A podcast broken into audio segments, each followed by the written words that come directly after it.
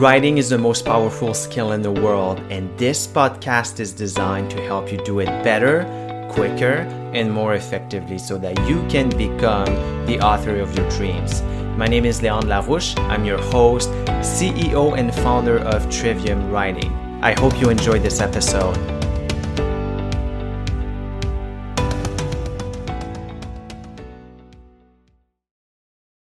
One of the best books on nonfiction writing is called On Writing Well The Classic Guide to Writing Nonfiction. And it's written by an author named William Zinsser, who really was one of the most prominent writers and writers writing about writing in the 20th century.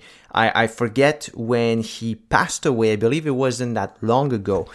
But this man this man really is a master of writing, and I would highly suggest this book. It's a great paperback to have on your bookshelf. It's about 300 pages, and I have it here with me, and I want to read to you a couple of excerpts. There are a couple of principles that you can get from the book. There are three parts to the book. Actually, there are four parts to the book. The first part is principles. The second part is methods. The third part is forms.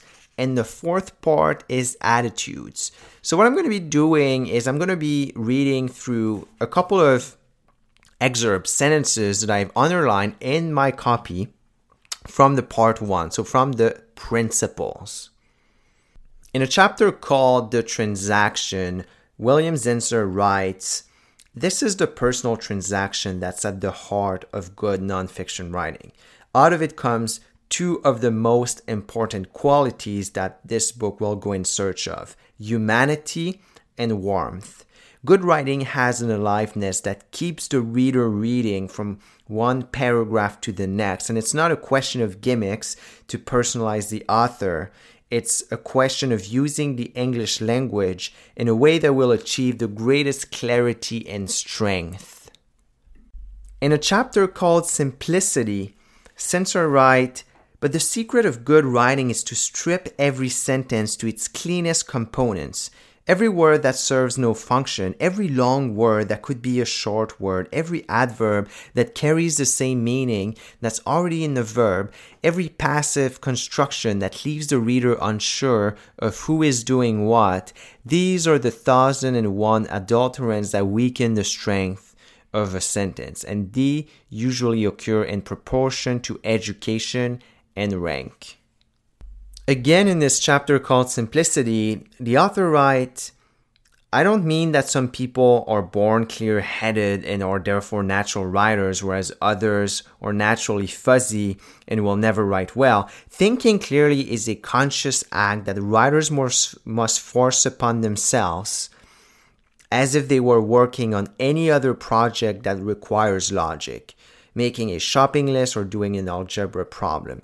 Good writing doesn't come naturally, though most people seem to think it does. Professional writers are constantly bearded by people who say they'd like to try a little writing sometime, meaning when they retire from the real profession like insurance or real estate, which is hard, or they say I could write a book about that.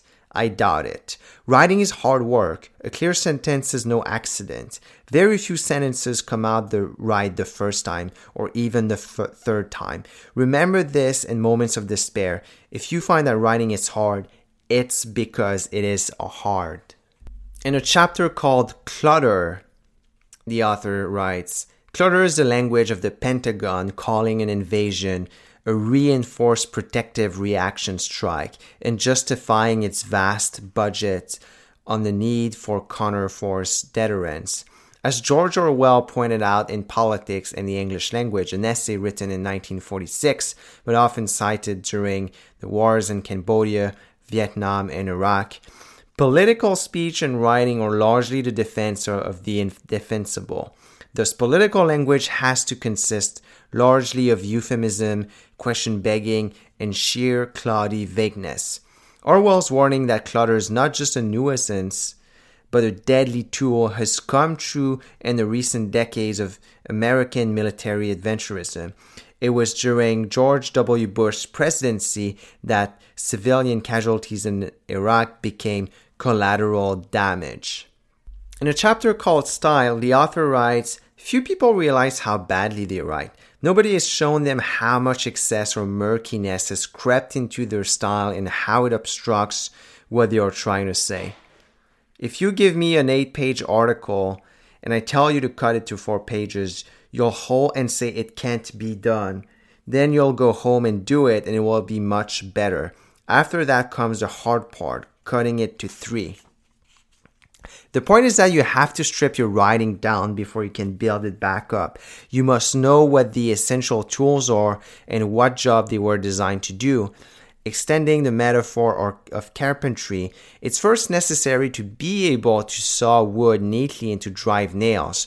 Later, you can bevel the edges or add elegant finials if that's your taste. But you can never forget that you are practicing a craft that's based on certain principles. If the nails are weak, your house will collapse. If your verbs are weak and your syntax rickety, your sentences will fall apart. Now, if you're a committed writer and you are writing nonfiction, I highly, highly recommend you buy this book. I'm putting a link in the description so you can purchase this book. And I highly encourage you to get the paperback because it is a book you're going to want to read and reread and reread because every single time you will be getting more from this book on writing well. Hey everybody, it's Leon. I hope you enjoyed today's episode. Please leave us review, share this podcast, and I will talk to you in the next episode.